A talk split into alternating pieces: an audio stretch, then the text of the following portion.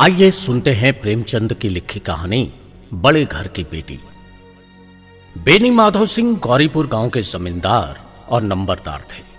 उसके पितामह किसी समय बड़े धन धान्य से संपन्न थे। गाँव का पक्का तालाब और मंदिर उन्हीं के कीर्ति स्तंभ थे। बेनी माधव सिंह अपनी आधी से अधिक संपत्ति वकीलों को भेंट कर चुके थे। उनकी वर्तमान आय एक हज़ार रुपये वार्षिक से अधिक न थी। ठाकुर साहब के दो बेटे थे। बड़े का नाम श्रीकंठ सिंह था। उसने बहुत दिनों के परिश्रम और उद्योग के बाद बीए की डिग्री प्राप्त की थी। अब एक दफ्तर में नौकर था। छोटा लड़का लाल बिहारी सिंह, दोहरे बदन का सजीला जवान था। भरा हुआ मुखड़ा, चौड़ी छाती, भैंस का दो सेर ताज़ा दूध, वो सवेरे उठकर पी जाता था। श्रीकंठ सिंह की दशा बिल्कुल विपरीत थी। इन नेत्र प्रिय गुणों को बीए, इन्हीं दो अक्षरों पर न्यौछावर कर दिया था। इन दो अक्षरों ने उनके शरीर को निर्मल और चेहरे को कांतिहीन बना दिया था। श्रीकंठ इस अंग्रेज़ी डिग्री के अधिपति होने पर भी पाश्चात्य सामाजिक प्रथाओं के विशेष प्रेमी न थे, बल्कि वे बहुधा बड़े ज़ोर से उसकी निंदा और तिरस्कार किया करते थे। दशहरे के दिनों में वे बड़े उत्साह से रामलीला में सम्मिलित होते और स्वयं किसी न किसी पात्र का अभिनय करते थे। प्राचीन सभ्यता का गुणगान उनकी प्रकृति का प्रधान अंग था। सम्मिलित कुटुंब के तो वे एकमात्र उपासक थे। आजकल स्त्रियों को कुटुंब में मिलजुल कर रहने की जो अरुचि होती है, उसे वो जाति और देश दोनों के लिए हानिकारक समझते थे। यही कारण था कि गाँव की ललनाएँ उनकी निंदक थीं। कोई कोई तो उन्हें अपना शत्रु समझने में भी संकोच न करती थी। स्वयं उनकी पत्नी को इस विषय में उनसे विरोध था। ये इसलिए नहीं कि उसे अपने सास, ससुर देवर या जेठ आदि से घृणा थी, बल्कि उसका विचार था कि यदि बहुत कुछ सहने पर भी परिवार के साथ निर्वाह न हो सके तो आए दिन के कलह से जीवन को नष्ट करने की अपेक्षा अच्छा है कि अपनी खिचड़ी अलग पकाई जाए। आनंदी एक बड़े उच्च कुल की लड़की थी। उसके माँ, उसके बाप एक छोटी सी रियासत के ताल्लुकेदार थे। विशाल भवन, एक हाथी, तीन कुत्ते, झाड़, फानूस ऑनरेडी मजिस्ट्रेटी और ऋण। जो एक प्रतिष्ठित ताल्लुकेदार के योग्य पदार्थ है, सभी यहाँ विद्यमान थे। नाम था भूप सिंह। बड़े उदार चित्त और प्रतिभाशाली पुरुष थे। पर दुर्भाग्य से लड़का एक भी न था। आनंदी चौथी लड़की थी। वो अपनी सब बहनों से अधिक रूपवती और गुणवती थी। इससे ठाकुर भूप सिंह उसे बहुत प्यार करते थे। सुंदर संताप को कदाचित उसके माता पिता भी अधिक चाहते हैं। ठाकुर साहब बड़े धर्म संकट में थे कि आनंदी का विवाह कहाँ करें। न तो यही चाहते थे कि ऋण का बोझ पड़े और न यह स्वीकार था कि उसे अपने को भाग्यहीन समझना पड़े। एक दिन श्रीकंठ सिंह उसके पास किसी चंदे का रुपया मांगने आए। भूप सिंह उनके स्वभाव पर रिच गए और धूमधाम से श्रीकंठ सिंह का आनंदी के साथ विवाह हो गया। आनंदी अपने नए घर में आई तो यहाँ रंग ढंग कुछ और देखा। जिस टीम टाम की उसे बचपन से आदत पड़ी हुई थी, वो यहाँ नाम मात्र को भी न थी। कोई सजी हुई सुंदर बहली तक न थी। रेशमी स्लीपर साथ लाई थी। पर यहाँ बात कहा, जहाँ वो सैर करती। मकान में खिड़कियाँ तक नहीं थी, न ज़मीन पर फर्श, न दीवार पर तस्वीरें। वो एक सीधा, साधा, देहाती गृहस्थ का मकान था। किंतु आनंदी ने थोड़े दिनों में ही अपने आप को इस नई परिस्थिति के ऐसा अनुकूल बना लिया। मानो विलास के सामान कभी देखे ही न थे। एक दिन दोपहर के समय लाल बिहारी सिंह दो चिड़िया लिए हुए आया और भावस से बोला, जल्दी से पका दो, मुझे भूख लगी है। आनंदी भोजन बनाकर उसकी राह देख रही थी। अब वो नया व्यंजन बनाने के लिए बैठी। हांडी में देखा तो घी पाव भर से कम न था। बड़े घर की बेटी किफायत क्या जाने। उसने सब घी मांस में डाल दिया। लाल बिहारी खाने बैठा तो दाल में घी ना था। बोला, दाल में घी क्यों नहीं छोड़ा?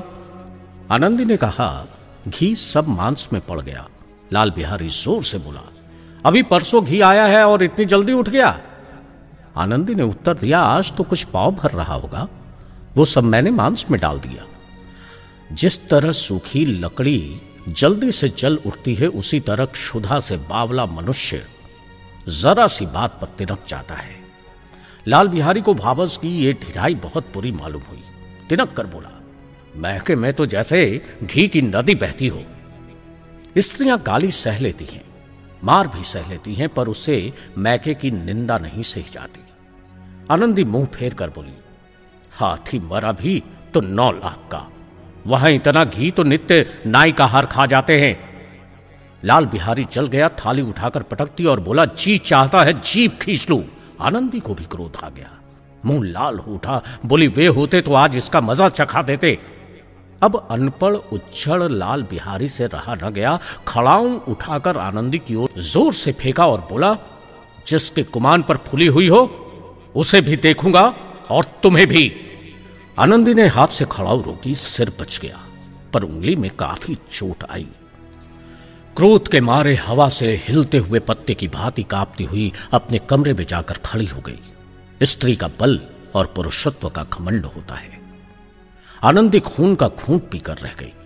श्रीकंठ शनिवार को घर आया करते थे। बृहस्पतिवार को यह घटना घटी थी। दो दिन तक आनंदी कोप भवन में रही। न कुछ खाया, न पिया बस श्रीकंठ की बाट देखती रही। अंत में शनिवार को वे नियमानुसार संध्या समय घर आए और बाहर बैठकर कुछ इधर उधर की बातें, कुछ देश काल संबंधी समाचार तथा कुछ नए मुकदमे आदि की चर्चा करने लगे।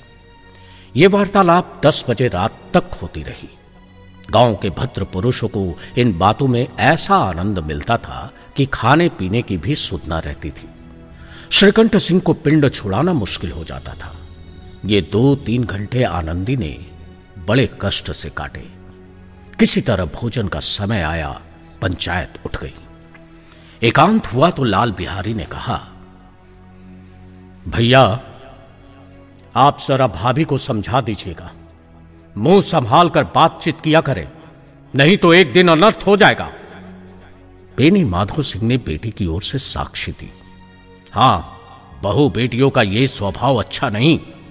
कि मर्दों के मुँह लगे। लाल बिहारी बोला, वे बड़े घर की बेटी है तो हम भी कोई कुर्मी का हार नहीं है ना? श्रीकंठ ने चिंतित स्वर से पूछा, आखिर बात क्या हुई है? लाल बिहारी ने कहा, कुछ भी नहीं हुआ भैया। जो ही आप ही, आप उलझ पड़ी। मैके के सामने हम लोगों को कुछ समझते ही नहीं। श्रीकंठ खा पीकर आनंदी के पास गए। वो भरी बैठी थी। ये हज़रत भी कुछ तीखे थे। आनंदी ने पूछा, चित्त तो प्रसन्न है? श्रीकंठ सिंह बोले, बहुत प्रसन्न है, पर तुमने आजकल घर में यह क्या उपद्रव मचा रखा था? आनंदी की त्योरी चढ़ गई, झुंझलाहट के बारे बदन में ज्वाला सी दहक उठी। बोली, जिसने तुमसे ये आग लगाई है ना, उसे पाऊँ तो मुँह छुलस तू इतनी गर्म क्यों होती हो? बात तो कहो क्या कहूँ? ये मेरे भाग्य का फेर है। नहीं तो एक गवारा छोकरा, जिसको चपरासी गिरी करने का भी शौर नहीं, मुझे खड़ाऊ से मारकर क्यों करता सब हाल साफ़ साफ़ कहो। तब तो मालूम हो, मुझे तो कुछ भी पता नहीं है ना। परसों तुम्हारे लाडले भाई ने मुझसे मांस पकाने को कहा। घी हांडी में पाव भर से अधिकता था, वो सब मैंने मांस में डाल दिया। और जब खाने बैठा तो कहने लगा, दाल में घी क्यों नहीं है? बस इसी पर वो मेरे मैके को भी भला बुरा कहने लगा, मुझसे रहा न गया। मैंने कहा कि वहाँ इतना घी तो नाई कहार खा जाते हैं और किसी को जान भी नहीं पड़ता। बस इतनी सी बात पर उस अन्याय ने मुझ पर खड़ाऊ फेंक मारी। यदि हाथ से न रोक लेती तो सिर फट जाता। उसी से पूछो, मैंने जो कुछ कहा वो सच है या झूठ? श्रीकंठ की आँखें लाल हो गई। यहाँ तक हो गया, उस छोकरे का साहस। आनंदी स्त्रियों के स्वभावानुसार रोने लगी क्योंकि आँसू उनकी पलकों पर रहते हैं। श्रीकंठ धैर्यवान और शांत पुरुष थे। उन्हें कदाचित ही क्रोध आता था, पर स्त्रियों के आँसू पुरुषों की क्रोधाग्नि भड़काने में घी का काम देते हैं। रात भर करवट बदलते रहे। उद्विग्नता के कारण पलक तक न छपकी। प्रातःकाल अपने बाप के पास जाकर बोले, दादा, अब इस घर में मेरा निर्वाह ना होगा। इस तरह की विद्रोहपूर्ण बातें कहने पर श्रीकंठ सिंह ने कितनी ही बार अपने मित्रों को आड़े हाथों लिया था। परंतु दुर्भाग्यवश आज उन्हें स्वयं ही वे बातें अपने मुँह से कहनी पड़ी। दूसरों को उपदेश देना भी कितना सहज है। बेनी माधव सिंह हड़बड़ा उठे और बोले, क्यों? श्रीकंठ सिंह बोले, इसलिए कि मुझे भी अपनी प्रतिष्ठा का कुछ ख्याल है। आपके घर में अब अन्याय और हट का प्रयोग हो रहा है। जिनको बड़ों का आदर सम्मान करना चाहिए, वे उनके सिर चढ़ते हैं। मैं दूसरे का नौकर ठहरा, घर पर रहता नहीं। जहाँ मेरे पीछे स्त्रियों पर खड़ाऊ और जूतों की बौछार होती है। कड़ी बात तक ही हो तो चिंता नहीं। कोई एक दो कह ले वहाँ तक मैं सह सकता हूँ, किंतु किंतु यह कदापि नहीं हो सकता कि मेरे ऊपर लात घूसे पड़े और मैं मुँह ना खोलूं। बेनी माधव सिंह कुछ जवाब ना दे सके। श्रीकंठ सिंह सदैव उनका आदर करते थे, उनके ऐसे तेवर देखकर बूढ़ा अवाक रह गया। केवल इतना ही बोला, बेटा, तुम बुद्धिमान होकर ऐसी बात करते हो? स्त्रियाँ इसी तरह घर का नाश कर देती हैं। उनको बहुत सिर चढ़ाना अच्छा नहीं। श्रीकंठ सिंह ने उत्तर दिया, इतना मैं जानता हूँ, पिताजी। आपके आशीर्वाद से मूर्ख नहीं हूँ। आप स्वयं जानते हैं, मेरे ही समझाने बुझाने से इसी गाँव में कई घर संभल गए। पर जिस स्त्री की मान प्रतिष्ठा का ईश्वर के दरबार में उत्तरदाता हूँ, उसके प्रति ऐसा घोर अन्याय और पशुवत व्यवहार असह्य है। आप सच मानिए, मेरे लिए यही कुछ कम नहीं है कि लाल बिहारी को कुछ दंड नहीं दिया। अब बेनी माधव सिंह गर्माए। ऐसी बात और ना सुन सके। बोले, लाल बिहारी तुम्हारा भाई है। उससे कभी भूल चूक हो, उसके कान पकड़ो, लेकिन लाल बिहारी को मैं अपना भाई नहीं समझता। स्त्री के पीछे जी नहीं, उसकी क्रूरता और अविवेक के कारण। दोनों कुछ देर चुप रहे। ठाकुर साहब लड़के का क्रोध शांत कराना चाहते थे, लेकिन ये नहीं स्वीकार करना चाहते थे कि लाल बिहारी ने कोई अनुचित काम किया है। इसी बीच में गाँव के और कई सज्जन हुक्के चिलम के बहाने वहाँ आ बैठे। कई स्त्रियों ने जब सुना कि श्रीकंठ सिंह पत्नी के पीछे पिता से लड़ने पर तैयार हैं तो उन्हें बड़ा हर्ष हुआ। दोनों पक्षों की मधुर वाणियाँ सुनने के लिए उनकी आत्माएँ अकुलाने लगी। गाँव में कुछ ऐसे कुटिल मनुष्य भी थे, जो इस कुल की नीतिपूर्ण गति पर मन ही मन चलते थे। इन महानुभावों की शुभकामनाएँ आज पूरी होती दिखाई दी। कोई हुक्का पीने और कोई लगान की रसीद दिखाने के बहाने आकर बैठ गए। मेधी बेनी माधो सिंह पुराने आदमी थे। इन भावों को ताड़ गए। उन्होंने निश्चय किया, चाहे कुछ भी क्यों ना हो, इस द्वेषियों को ताली बजाने का अवसर न दूँगा। तुरंत कोमल शब्दों में बोले, बेटा, मैं तुमसे बाहर नहीं हूँ। तुम्हारा जी जो चाहे करो। अब तो लड़के से अपराध हो गया। इलाहाबाद का अनुभव रहित छल्लाया हुआ ग्रेजुएट इस बात को न समझ सका। उसे डिबेटिंग टेबल पे अपनी बात पर अड़ने की आदत थी। इन हथकंडों की उसे क्या खबर? बाप ने जिस मतलब से बात पलटी, वो उसकी समझ में ना आई। बोला, मैं लाल बिहारी के साथ अब इस घर में नहीं रह सकता पिताजी। बेटा, बुद्धिमान लोग मूर्खों की बात पर ध्यान नहीं देते। वो बेसमझ लड़का है, उससे जो कुछ भूल हुई, तुम बड़े होकर क्षमा करो। श्रीकंठ सिंह को आवेश आ गया, बोले, उसकी इस दुष्टता को मैं कदापि नहीं सह सकता। या तो वही घर में रहेगा या मैं ही। आपको यदि वो अधिक प्यारा है तो मुझे विदा कीजिए। मैं अपना भार संभाल लूँगा। यदि मुझे रखना चाहते हैं तो उससे कहिए, जहाँ चाहे चला जाए। बस मेरा यही अंतिम फैसला है। लाल बिहारी सिंह दरवाजे की चौखट पर चुपचाप खड़ा बड़े भाई की बातें सुन रहा था। वो श्रीकंठ के सामने चारपाई पर बैठ जाए, हुक्का, पीले या पान खा ले। बाप का भी वो लिहाज न करता था, जितना बड़े भाई का। श्रीकंठ सिंह का भी उस पर हार्दिक स्नेह था। अपने होश में उन्होंने कभी उसे घोड़का तक न था। जब वो इलाहाबाद से आते तो उसके लिए कोई ना कोई वस्तु अवश्य लाते। मुकदर की जोड़ी उन्होंने ही बनवा दी थी। पिछले साल जब उसने अपने से ड्योढ़े जवान को नागपंचमी के दिन दंगल में पछाड़ दिया तो उन्होंने पुलकित होकर अखाड़े में ही जाकर उसे गले से लगा लिया और पाँच रुपए के पैसे लुटाए थे। ऐसे भाई के मुँह से आज ऐसी हृदय विदारक बात सुनकर लाल बिहारी को बड़ी क्लानी हुई। वो फूट फूट कर रोने लगा। इसमें संदेह नहीं था कि अपने किए पर वो पछता रहा था। भाई के आने के एक दिन पहले से ही उसकी छाती धड़कती थी कि देखो भैया क्या कहते हैं। मैं उनके सम्मुख कैसे जाऊँगा? उनसे कैसे बोलूँगा? मेरी आँखें उनके सामने कैसे उठेंगी? उसने समझा था कि भैया मुझे बुलाकर समझा देंगे। इस आशा के विपरीत आज उसने उन्हें कठोरता की मूर्ति बने हुए पाया। वो मूर्ख था, परंतु उसका मन कहता था कि भैया मेरे साथ अन्याय कर रहे हैं। यदि श्रीकंठ सिंह उसे अकेले में बुलाकर दो चार कड़ी बात कहते थे इतना ही नहीं, दो चार तमाचे भी लगा देते तो उसे कदाचित उतना दुख ना होता। पर भाई का यह कहना कि अब मैं उसकी सूरत नहीं देखना चाहता। लाल बिहारी से रहा नहीं गया। वो रोता हुआ घर आया। कोठरी में जाकर कपड़े पहने। आँखें पोछी, जिससे कोई ये ना समझे कि वो रो रहा था।